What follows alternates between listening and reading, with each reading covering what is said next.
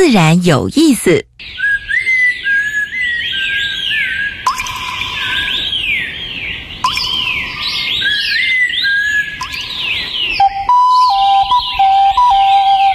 大自然是最能启发人心、最迷人的教室。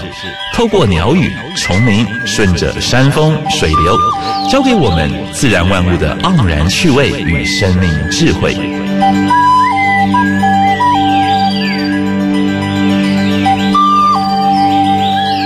走过来，走过来，仔细听，仔细听，自然有意思。有意思。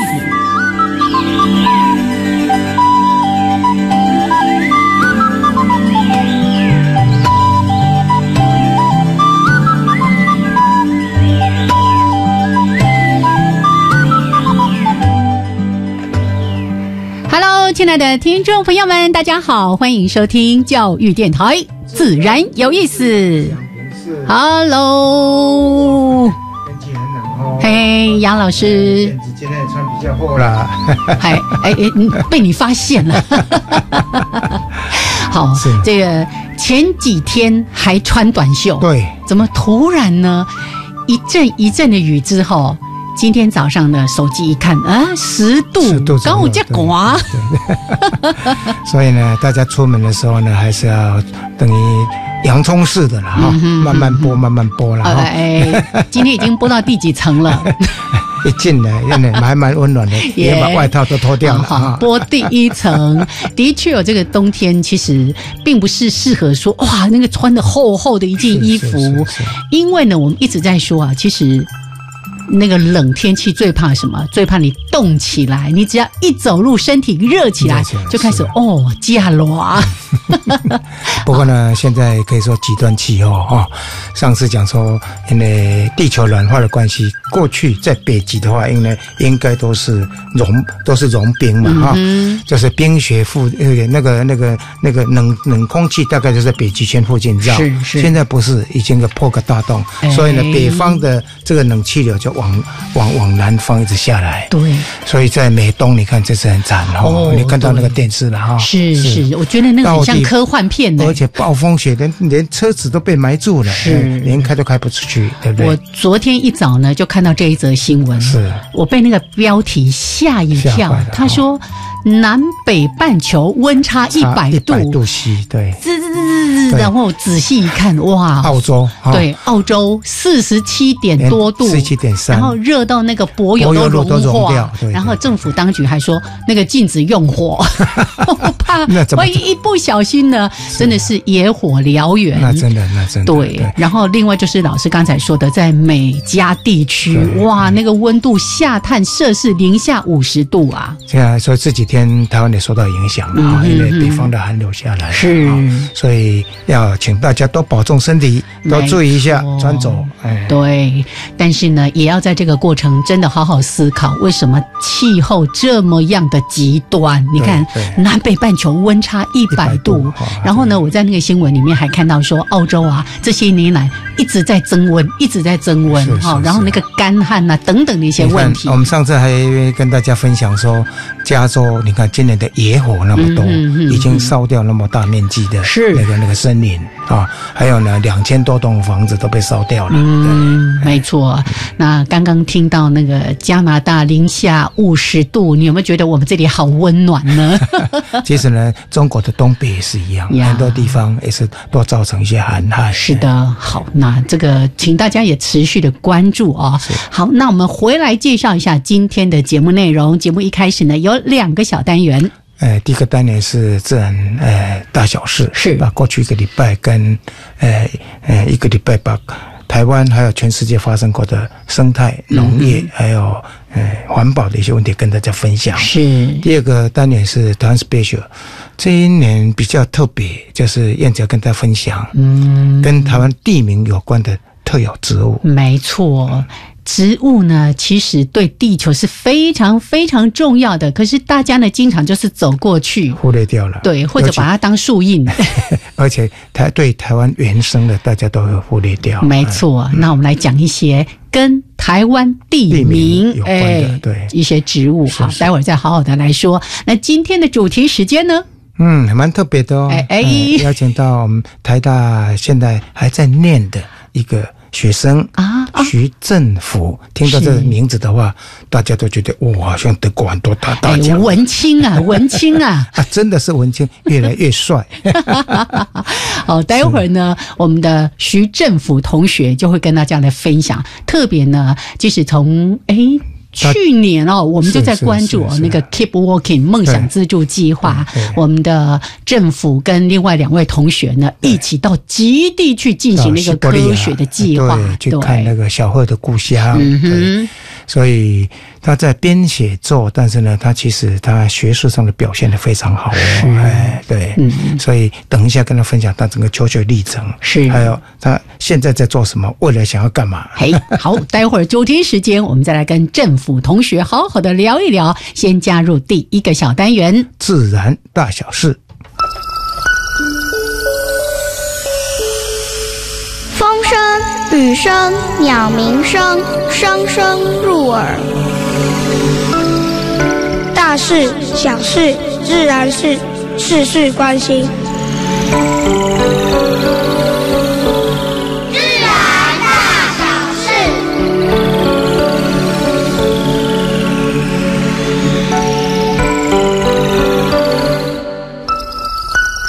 一则新闻跟大家分享的是，我们台大最近选出了新的校长哦哈，就众是所瞩目。管爷 管中明教授呢当选台大的校长哈，不过他一一上任就要面对学生会的要求哈，学生会是希望我们有一个校务基金。校务基金的话，大概有三三亿多还是四亿左右哈，但是呢，目前投资的都是在亚尼、台尼、中钢、台塑跟南亚这些呢，总共二点六亿。是。那学生的学生会的意见是说，这些都是高污染啊，然后高耗水、高排放碳的产业，是。希望就是说能不能够投资在鼓励一些绿能啦、或者绿色产业的部分。是，因为这虽然说不多了，但是蛮有象征性的意义啊。这是学生会提出的要求啊。哎，第二个，现在是枯水季哈，枯水期的时候呢，呃，要调配水的时候是有点难度了哈，因为要民生用水，呀还有要兼顾到工业工业的部分。所以集集联合院的部分呢，它每年的话呢，大概有十一吨，在这个时候呢，要分配给彰化呃等林内林内呃林内的深水这个这个用深水厂之类的了哈。那另外的话呢，大概有三十至四吨是要提供给六轻，但是因为这样子的话呢，所以就会要求农民休耕。嗯嗯农民休耕的时候呢，他可能会去怎么样呢？用地下水，嗯可能会造成一些所谓地层下陷，也会造成一些高铁的安全，所以当地的居民就在有点抗议了。所以这样子的话呢，每年碰到枯水季的时候呢，我们都必须要牺牲掉啊。所以这个部分的话呢，当地的居民就提出向政府抗议了啊。这是第二个讯息。第三个讯息，最近的话呢，也可能在临时会要排进去的了哈，叫做农田水利会要改成公务机关哈，等于百年以上嗯历史的这些可能的这些水利会对民间团体嘛哈嗯，变成公务机关的话呢，未来政府可能花费更多的公帑啊来挹注这个地方了哈，而且呢，他说要服务服务什么呢？非灌区的农民，但是我想。现在一到遇到枯水季，连灌区的都要休耕的那怎么可能呢？啊、哦所以我是觉得说，呃，做这种决策的时候呢，要好好思考了哈。而且改成民间的话呢，呃，就是改成公务机关的话呢，没有像民间这么弹性。嗯嗯啊，比如说为了服务农民的时候呢，万一碰到台风啦，什么之类的要修复的话呢，政府都要花包花包程序。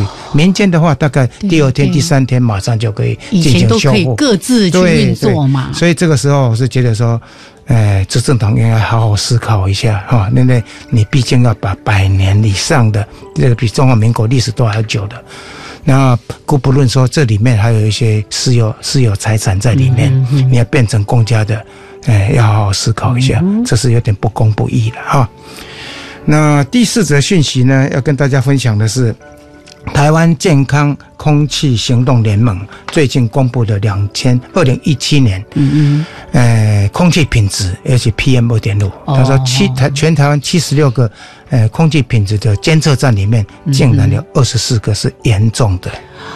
哦，这很难想象哈、嗯，是，而且呢，最最差的是哪三个县市呢？高雄市、嗯哼，台南市跟台中市。哦，那出乎我意料之外的，就是说第一名是哪里呢？竟然是左营，嗯，第二名竟然是潮州。哦，所以这个部分的话呢，呃，我想环保署也要加加油了哈，嗯因为好多次了，我们在讲说，现在民众对控制品的要求是越来越高的。对，对。哎，今天我看到某一半呃某一报的这个头版头条就在提到说，现在那个肺癌的问题哈、啊是是那在做健康筛检，要把空气污染的问题考虑进来。是。那前两天呢，我还看到有人在开玩笑说，哎，还有人不太知道什么是 PM 二点五。他说 PM 哈不是下午的二点五的那个 PM 哈，悬浮为例。那我在看那则新闻的时候，就突然想到说，那个以前不是都要跑银行三点半吗？哎，如果再这样下去，我们的健康也都要这样子一直在跑三点半了，很危急呀、我想这个嗯政府真的好好加油哈。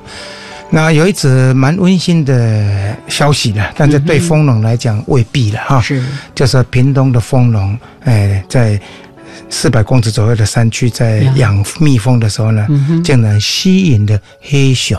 哦哦，来破坏好吃的蜂蜜在这里。一般黑熊都是生长范围是一千到三千五百啊，比公尺，较中高海拔。但是我在想，可能食物不够还是怎么样，哦它下山来啊，了。天气冷啦。不过这个蜂农很好，他很有爱心，说没有关系，你就来吃吧分。你分你。所以我想，这个蜂农倒不如说，敢打出一个台湾黑熊牌的蜂蜜，哎，所以是老师连帮他想的，我还以为他已经要做黑熊牌的蜂蜜我在。想说，那个连黑熊都来了，你看，那蜂蜜是蛮自然的赶。快那个林务局和慈心，赶快来辅赶导一快辅导一下下。那接下来是岐山的码头山的印满场，我想这个我们在节目中也谈过了哈。是哎，环评还没有过啊，不过当地的自救会希望花旗说每股一百块买一平方公尺，希望能够把那一块二十公顷的土地买下来，嗯然后送给政府来划定为保护区，嗯保护当地的这些自然资源。是。我们知道它是月世界附近的，嗯但是真的是那个景观是蛮不错的耶啊，也很然后可以把可以把当地的一些野生动物也可以保护下来。耶，哎，所以我们也希望就是说，真的政府能够听到就是民众的声音啊。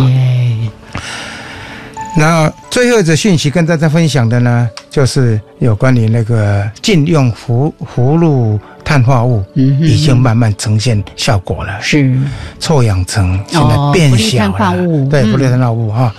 两千现在比两千零五年当时在提倡要禁用的时候呢，嗯已经少了二十 percent。哦，所以预计在二零六零到二零八零年，大概南极那个破洞可以补上来。嗯所以政策不是没有用的，对不对？如果全全世界的大家都能够例行这样的政策，嗯我们给川普再加加油吧！哈、对，所以我们经常在说环保是无国界的。是哦是是我顺带谈一下，这是我今天早上看到哦，瞄到那个标题实在是太惊人了，也太让我们羡慕了。他说德国发电百分之百用再生能源。是全球里程碑，就在今年的元旦的时候，他们就发现哦，在这种寒冷的天气，他们竟然达成了哦可以完全用风能还有绿能就达成全国用电需求。对你看老师刚才刚才在提到那个 PM 二点五，我们火力发电啊等等，那个都是很脏很脏的电，而且都是错误的政策。是的，好，我们来跟他们学习一下，也羡慕一下，哈。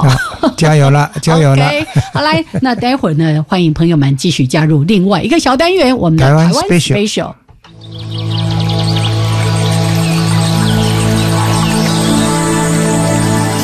别的地方找不到，别的地方看不到，别的地方听不到。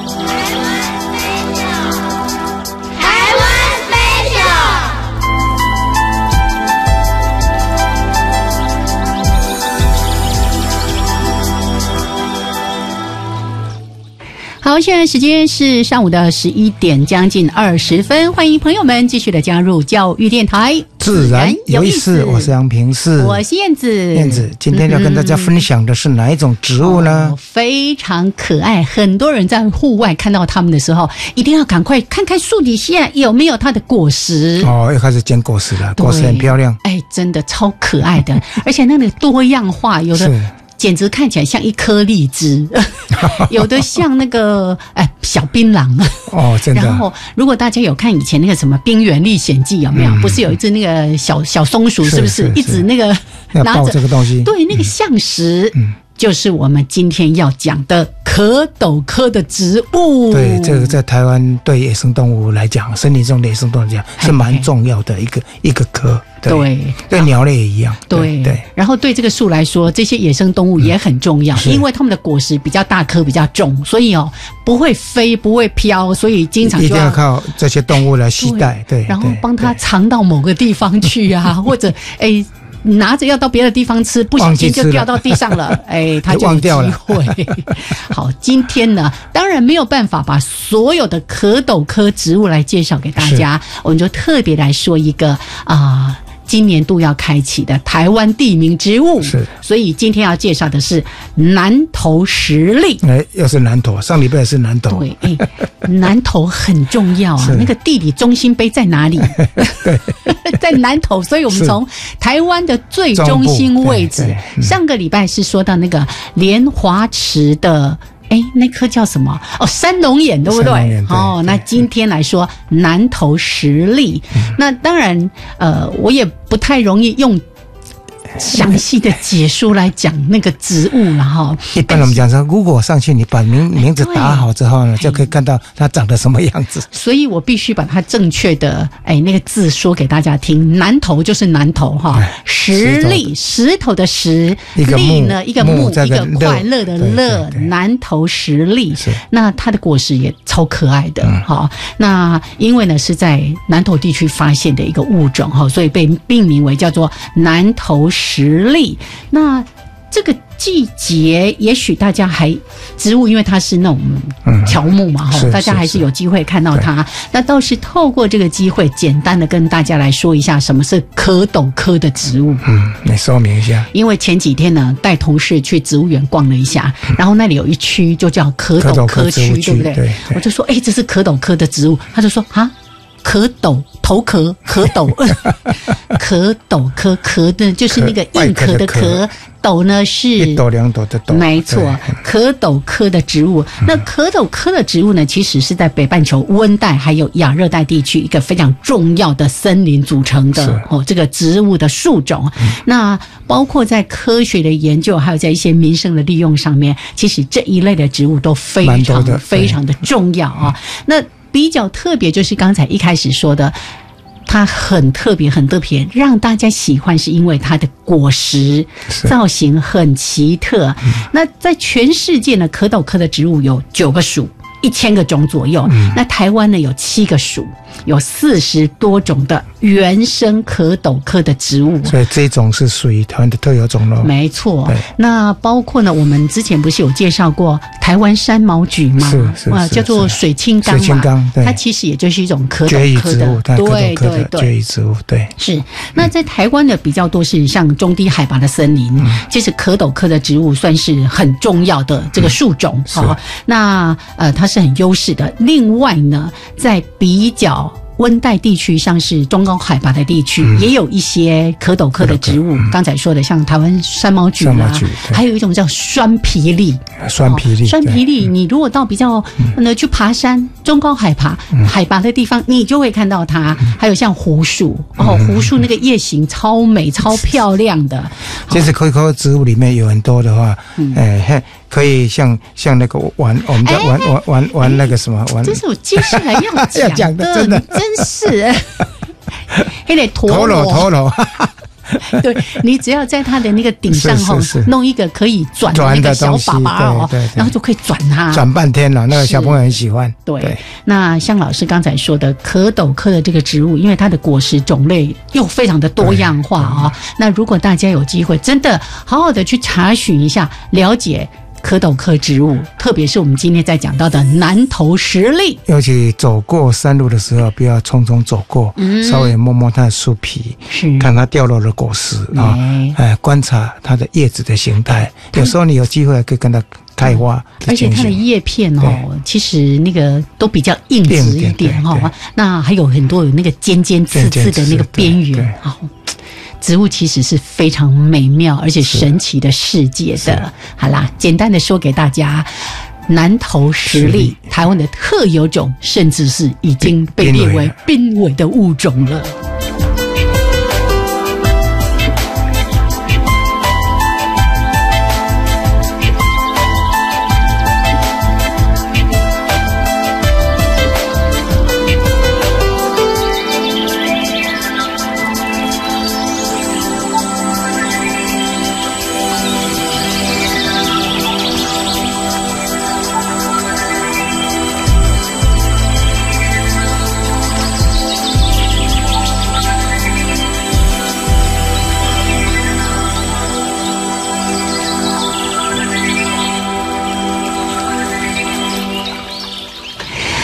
现在时间是上午的十一点二十六分，欢迎朋友们继续的加入教育电台，自然有意思，我是杨平是，我是燕子。好，今天我们访问到的是台湾大学生农学院的昆虫系的高高材生啊，徐正虎徐同学，来跟大家打个招呼好不好？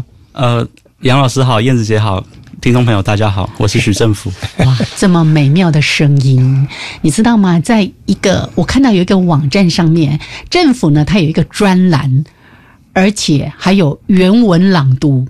哦，咦，有这种设计实在是太好了。你看他是一个标准的文青，哎长得漂漂亮亮的，帅帅的。耶、哎，头发留得长长的，我说，哎，怎么好像头发要更长了、哦？好，待会儿呢，大家有时间去找南投实力的时候，顺便找一下我们徐政府同学 相关的文章，也会看到他的本人。好，来，我们今天呢，当然有一个重点是要跟大家分享，刚才一开始有说到的 Keep Working” 的这个梦想资助计划哦。但是呢，老师一直说他是文青，哎，可是他是学昆虫。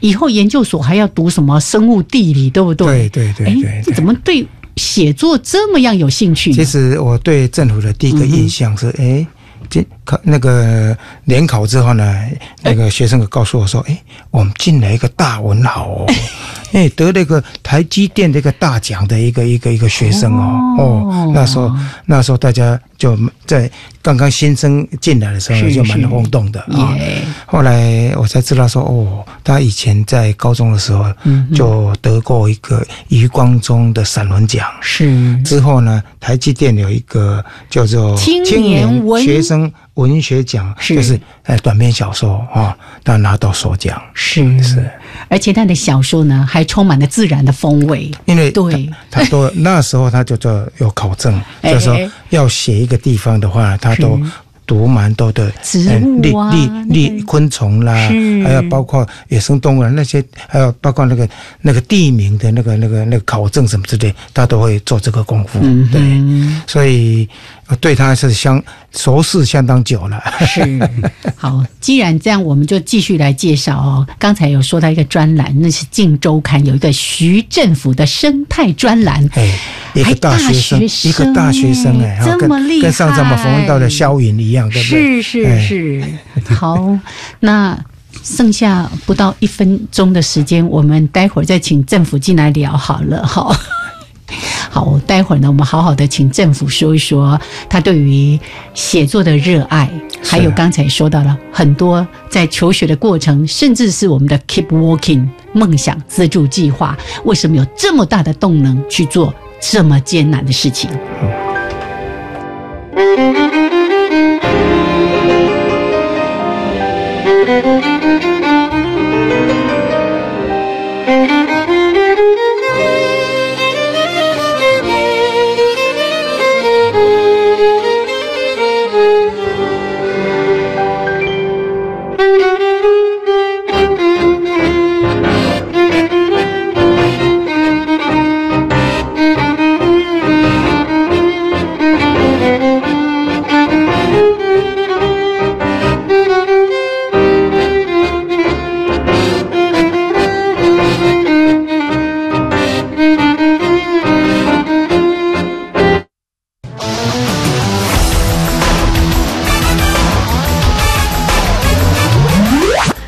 同学，你可知道你的突发灵感可不只是做梦，而是可以完成的梦想吗？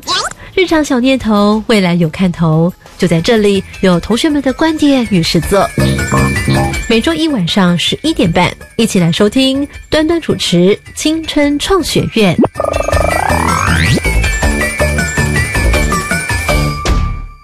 十二年国教新课纲将在一百零八学年度开始实施，你知道有哪些改变吗？有哪些应用的配套措施？有哪些学校的试行经验呢？为了满足大众对新课纲知的需要，教育部课程协作中心每个月十号发行电子报，传递新课纲相关资讯。掌握新课纲最新讯息，快上网搜寻教育部课程协作电子报。以上广告由教育部提供。大家好，我是胡瓜。大家即将要忙着团圆过年了，有许多弱势长辈却独自一人，冷冷清清，没有人陪伴。华山基金会邀请您以行动支持认住平安红包或认桌，帮助独居长辈旺来福到，让他们可以拥有温暖的团圆饭。爱心专线零二二八三六三九一九二八三六三九一九。Java Java, Amapolat, Jakun Kamashikatsidas, 的 Jakurabu Gulele。大家好，我是来自台东的胡代明，这里是教育电台。那罗哇那咿呀那呀哦哎呀，那是你呀鲁玛的呀恩哦，朋友们就爱教育电台。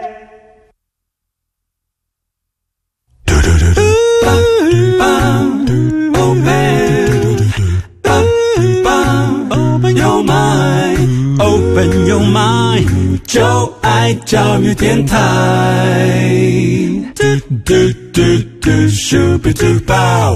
好，现在时间是上午的十一点三十二分，欢迎朋友们继续的加入教育电台，自然有意思。我是杨平世，我是燕子。刚才我们现在太多话了哈，应该留一点时间。让政府来讲，对不对？接下来我们提一个小问题，让他好好的说。好，刚才呢，杨老师一再的提到说，哎，他对于书写、写作这件事情充满了热情，而且还获得了那个台积电青年学生文学奖的短篇小说首奖，这非常的不容易。可是我刚刚在音乐里面就问说，啊，你那么爱写作，为什么你不是选择去读文科，而是来科的？对，读了台大的昆虫。昆虫系，对对对，你可以帮我们分享一下你当时的一些想法吗？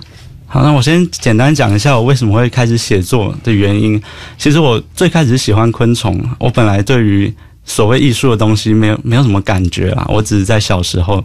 那小时候呢，我妈好像就买了一本《昆虫图鉴》吧，嗯，然后小学生。没有事情做嘛？小学生活在干什么？就是无 做一些无聊的事情，所以我就背《昆虫图鉴》。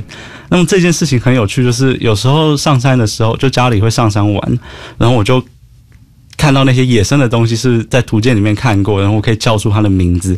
这件事会有一种很大的愉快感、成就感。对，所以就呃对这件事一直很有兴趣。然后到高中的时候，其实就逐渐的，除了昆虫之外的各种东西都会看。然后高中生活基本上也是，因为我不是一个喜欢待在教室的人，所以我花很多时间在看图鉴，还有。就是 那个时候喜欢很喜欢看蝴蝶，所以我花很多时间就是翘课跑到山上去拍蝴蝶。哎，所以自己自己拍嘛，对不对？对对对，是是是。所以我记得高三的时候，因为我学测就上了，然后高三的课我基本上都没有在听，所以那个时候我记得英文老师如果看到我在教室里面，他会说：“哎，徐政府，你今天怎么在？” 平常英文课跟物理课我都是不在的啊。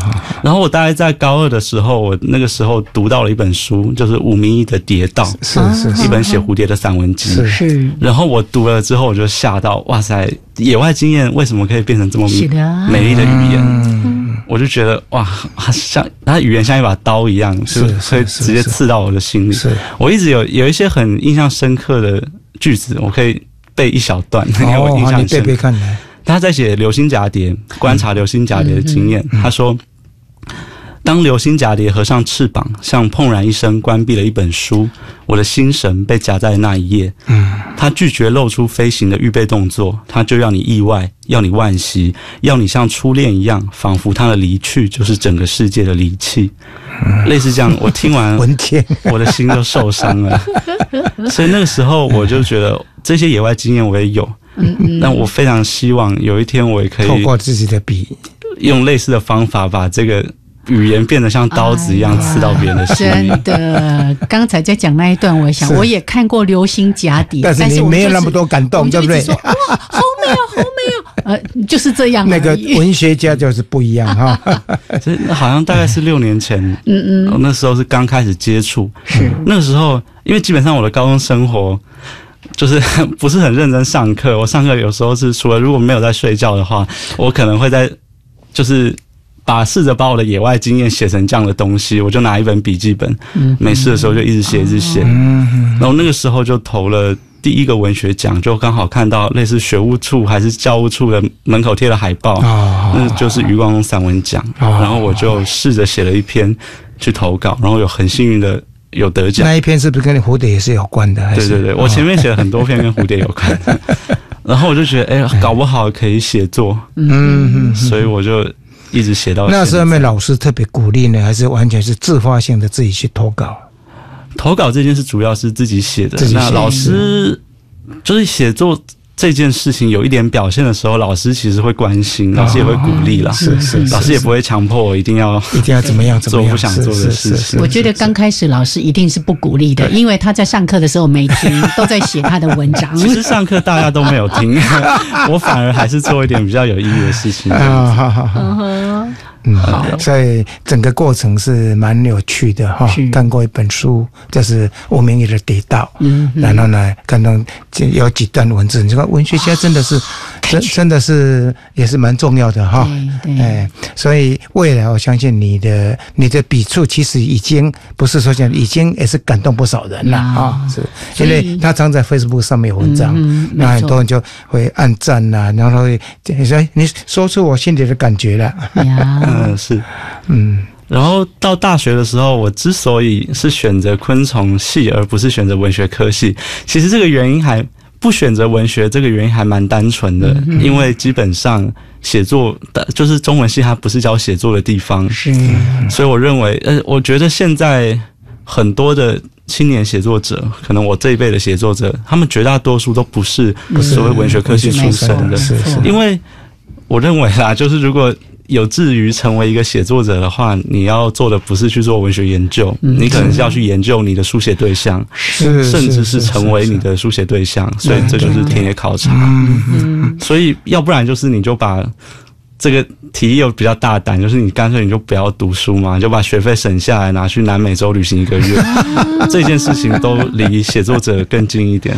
哎。好像要言之有物了，因为有时候有时候我们在看过有很多文章的话呢，什么路边什么一不知名的小花，或者什么黄色的小花，就是说你如果完全不知道那个是什么样的东西的时候，你就没有那种他群那个那个感触了哈。你会看到说哦，那个那个呃，所以有科学素养，我是觉得还蛮不错，是有一些经验，就是一些旅行的经验啊，是。你写出来是会更深入深入人心。没错，我觉得特别是这一种它仰赖比较多的知识的一种写作的路径，对，它特别是譬如说，好，我今天假设我到内蒙古，我去看到一片大大草原，你是写作者，你绝对不能只是像一个纯粹的诗人或者怎么样的，你就是看到一片大草原，然后去观察你的心跳的变化，把它描述出来而已。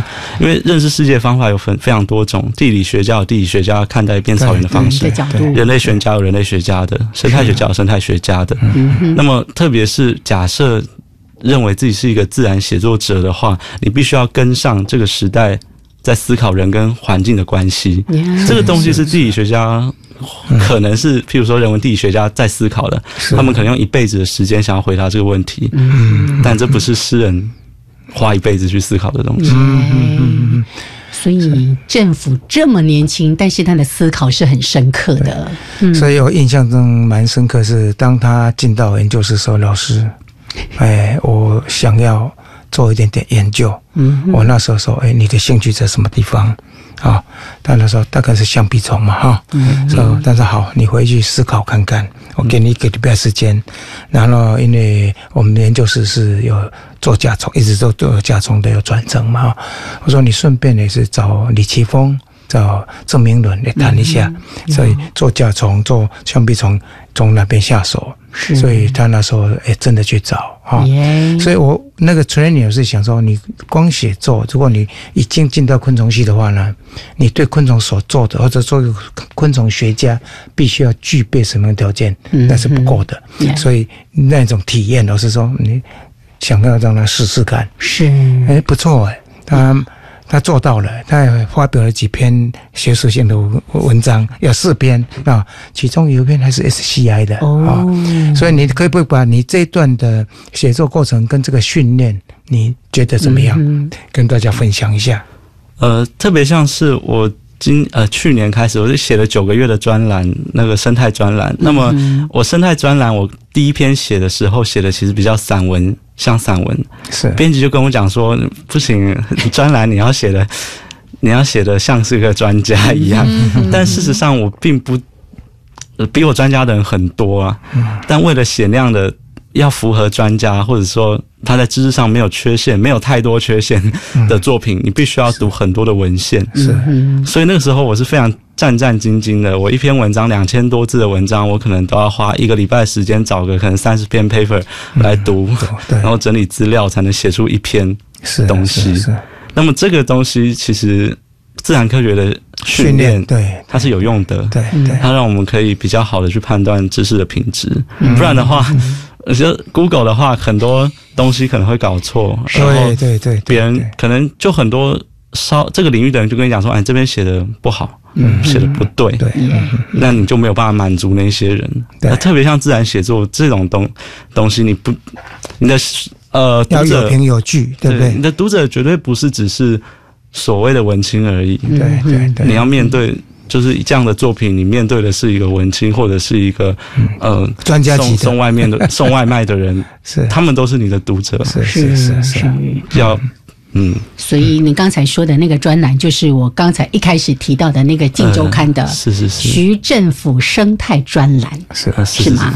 嗯，所以你刚才提到说，当你在做这样的一个自然写作的时候，尤其它是一个生态的专栏，那过去在这些年，包括你从很小的时候，这些在野外的经验，我相信都是很重要的养分了。是嗯，呃，我我只呃，我觉得想喜欢旅行或是跑出去的这件事情，从很小的时候就开始，只是能力有差而已。小时候我了不起就是。呃，我高中的时候可能就会跑到像是北横啊、拉拉山啊，或者偶尔偶尔可能到南部或是东部。那个时候旅行比较艰苦一点。那时候，譬如说想去福山这样的地方，我就是搭公车到乌来，然后在路上一直招便车，一直到有人要带我去为止，就为了去拍某几种蝴蝶这样子。是是是，那么到大学之后，因为开始写作有赚钱，或者是有累积一点写作的成果，就比较容易申请一些计划，所以就开始世界各地到处跑。嗯。就这三年、这两年是出国还蛮多次的，是。特别是在呃婆罗洲或者是中国西伯利亚这些地方。所以据我所了解，政府都是靠着他的呃写作的所所累积的稿费，嗯还有一些得奖的一些奖金呢，是。然后他说。哎我写的这一篇，然后有多少的稿费，然后下一下一站我到什么的，到婆罗洲到什么地方去？哎，所以真的了，呃，完全是等于自力更生哈、真的是他也没有靠说父母啊说有多少的丰厚的钱来 support 他，真的是一个完全蛮蛮自立的一个一个学生。我我觉得这是很棒的例子就对对他写作，然后呢有稿费的收入或者是奖金啊等等的，他去旅行，然后这些旅行所有的经验感，对然后又化为一篇一篇的文章哇，对对好，我想这个可以鼓励一些我想呃在学的一些年轻人啊，嗯所以你大概可以找到一个方向，然后呢按照那个方向就下决心去做努力，是很多努力是可以达到的。对啊，所以政府把他对于写作的喜好，然后再加上。啊、昆虫学的一些相关的专业的累积，还有他自己这么多的体验旅行等等的，是是所以真的是超赞的结合哈。好，我们待会儿再继续聊。现在时间呢是上午的十一点四十五分，一小段音乐之后回来，请政府再来跟我们分享。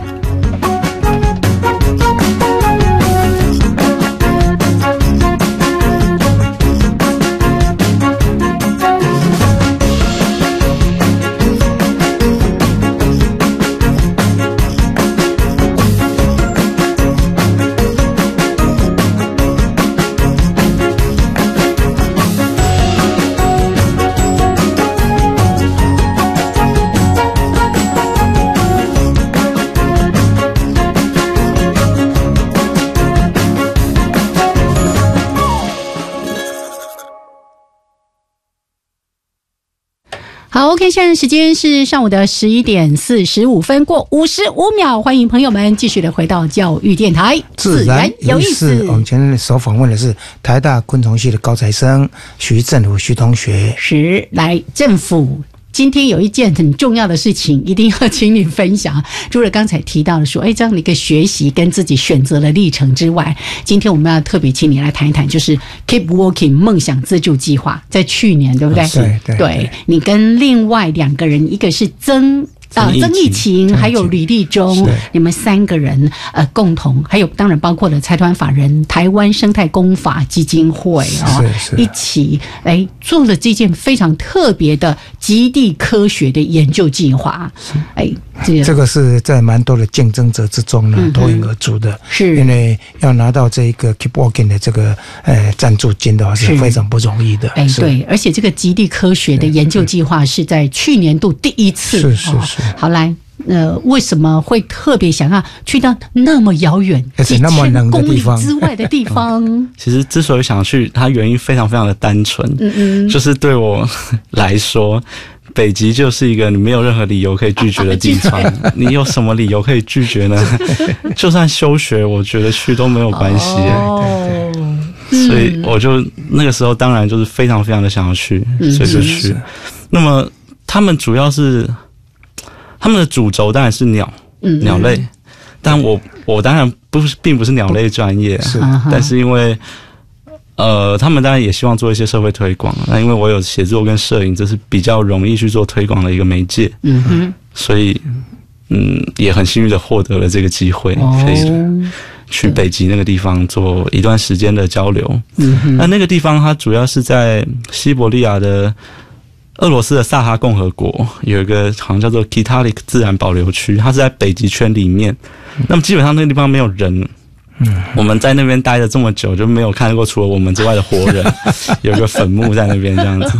那么那边有一个小小的像是货柜改建的一个呃研究站。是然后我们的食物从外面带进去，基本上就是吐司，很硬的吐司，然后罐头，罐头这这种东西。那另外物质条件是蛮差的啦，嗯对，呃，就是没没没有太多娱乐啦，但是这件某某种程度是好的。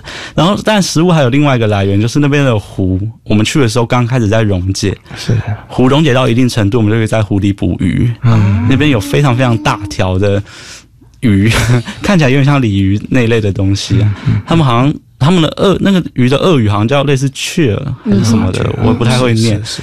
那么那个东西，听他们说，其实是很比较昂贵的鱼啊，就是冬天的时候，有一些来自城市的鱼呃捕鱼的人会来这个地方，然后在冰上面打个洞，然后捕鱼，然后再把那个鱼空运回到城市里面。他们新年的时候会把它切成生鱼片，抹盐来吃。听说是很昂贵的鱼啊，但那几天我们就是当饭吃这样子，当饭吃。嗯，那么那段经验它非常的对我来说很特别，在于。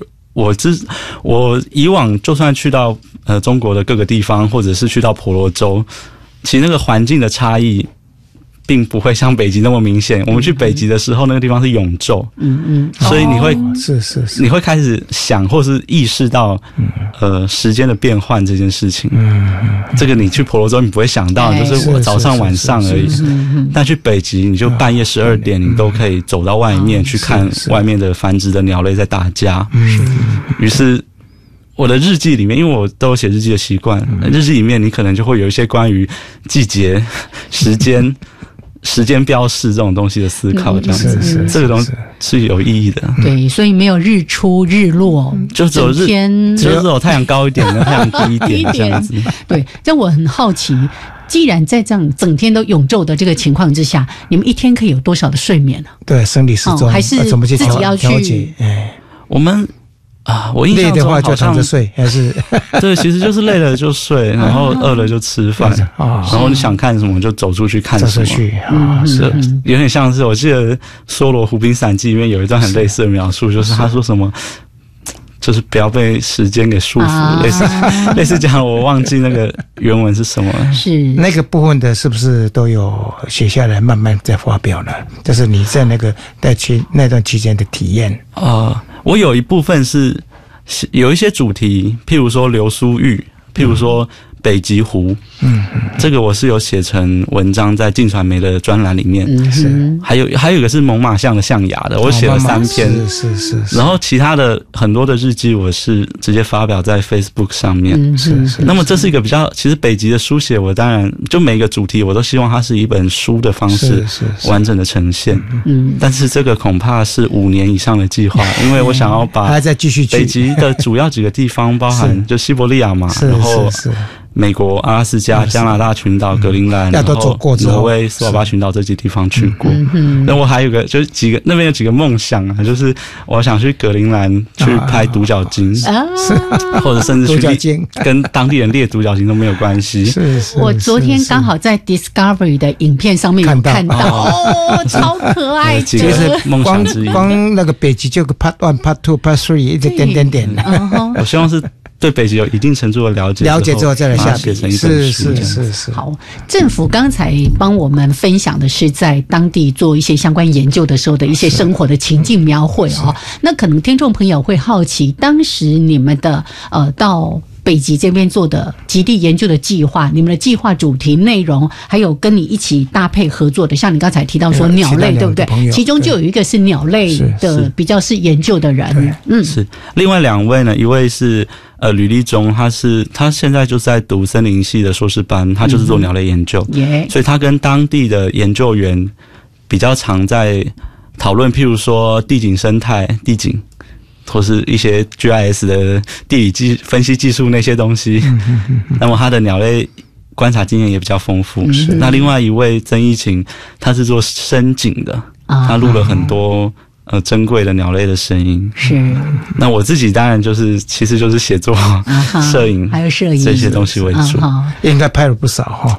哎、还蛮多的，而且有一些照片真的是，我想这辈子不会有别的，不会再有机会看。对对对，我看到这个相关的介绍，特别提到说，这一次为什么会有一个极地的科学研究计划，跟二零一四年的那只金山的小白鹤是有关的，是息息相关的所以你们这次去也去了解它的一些相关栖地，还是什么？有有特别针对小白鹤这个部分做什么样的研究吗？呃，是呃，因为这就是之前那一只迷途的小白鹤，西伯利亚白鹤来台湾待了好像一年左右吧，是是是一年左右的时间。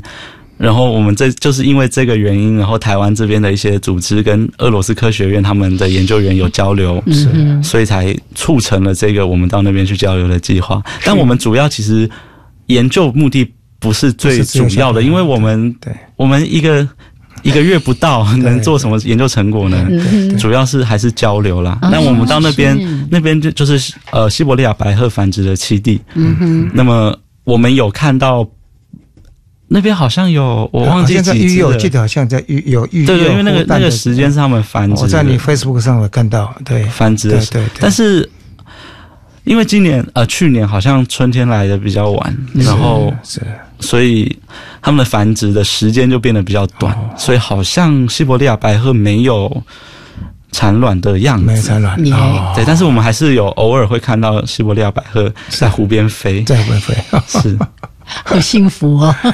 所以你刚刚提到的是，呃，在西伯利亚这边大概将近一个月的时间，那三个同行的伙伴就各自有一些比较想要去了解的。那你去那边也有研究昆虫吗？那么冷的地方有昆虫可以研究吗？有呃北极的昆虫，它的模式当然跟热带是截然不同的。它冬天的时候，你就那边是了无生机，是。什么东西都没有，嗯然后昆虫可能都在一种非常低温的休眠的状态。但是，一旦呃温暖之后，会大量大量的发生。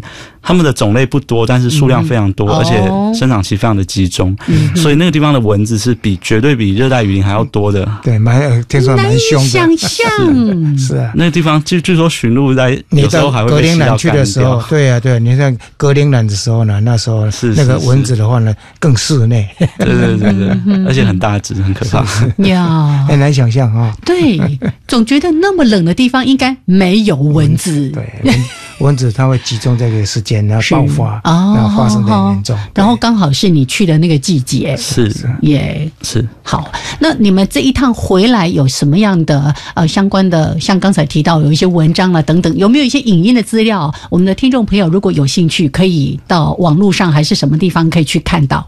呃，他们有拍一个纪录片，嗯就是呃，在我们前一年去的老师啦，是上网如果查呃极地研究员计划，可能是这几个关键词。对，或者到 Keep Walking 的，对对，或是金山小白鹤，反正这几个 这几个关键词 去查，应该都会找得到一些东西。呀，好，我搜寻呢，我是打上 Keep working，然后加上徐政府 三个字，然后你就找到哇，好多的资料，包括刚才说的啊、一些影音，还有你们当时提这个计划的时候的那个过程。啊，是是对，好，都非常的有意思。好啦，这个呃详细的内容，我们请大家进一步的去搜寻。另外呢，哎，政府其实真的是很特别的人。刚才呢，在录音之前，他就说到说他接下来要去内蒙，啊还是去西藏，对不对？对对，嗯，呃，我我其实我地理所的研究可能考上了可能是做草原的，考上跟台大地理研究所，是是对对对，可能是做草原的研究。那么，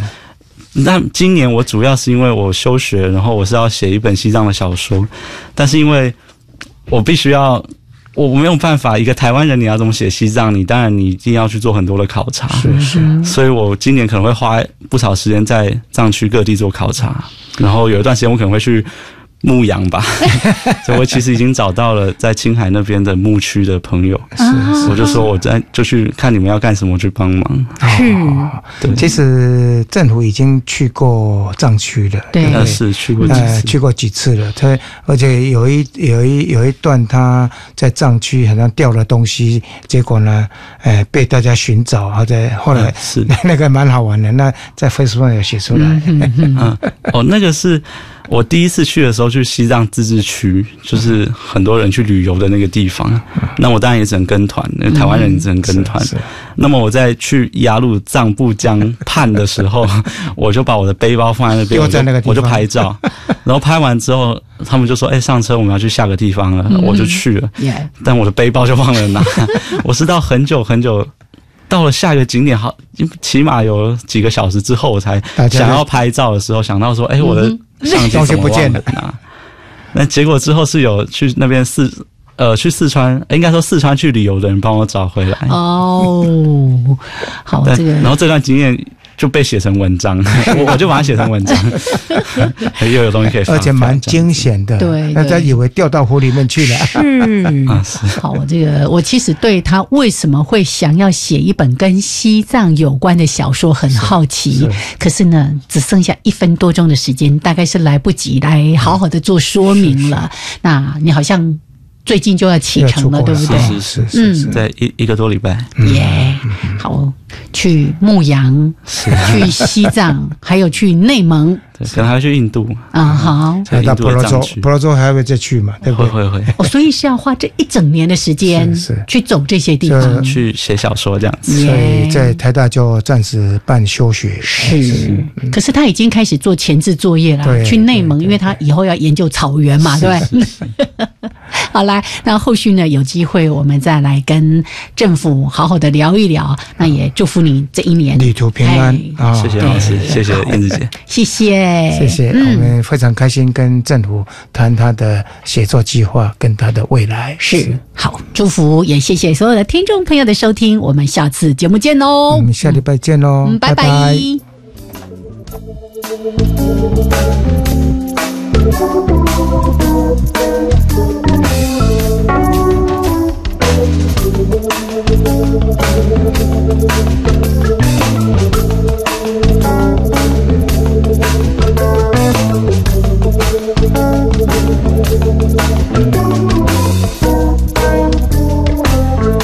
刺激的现象。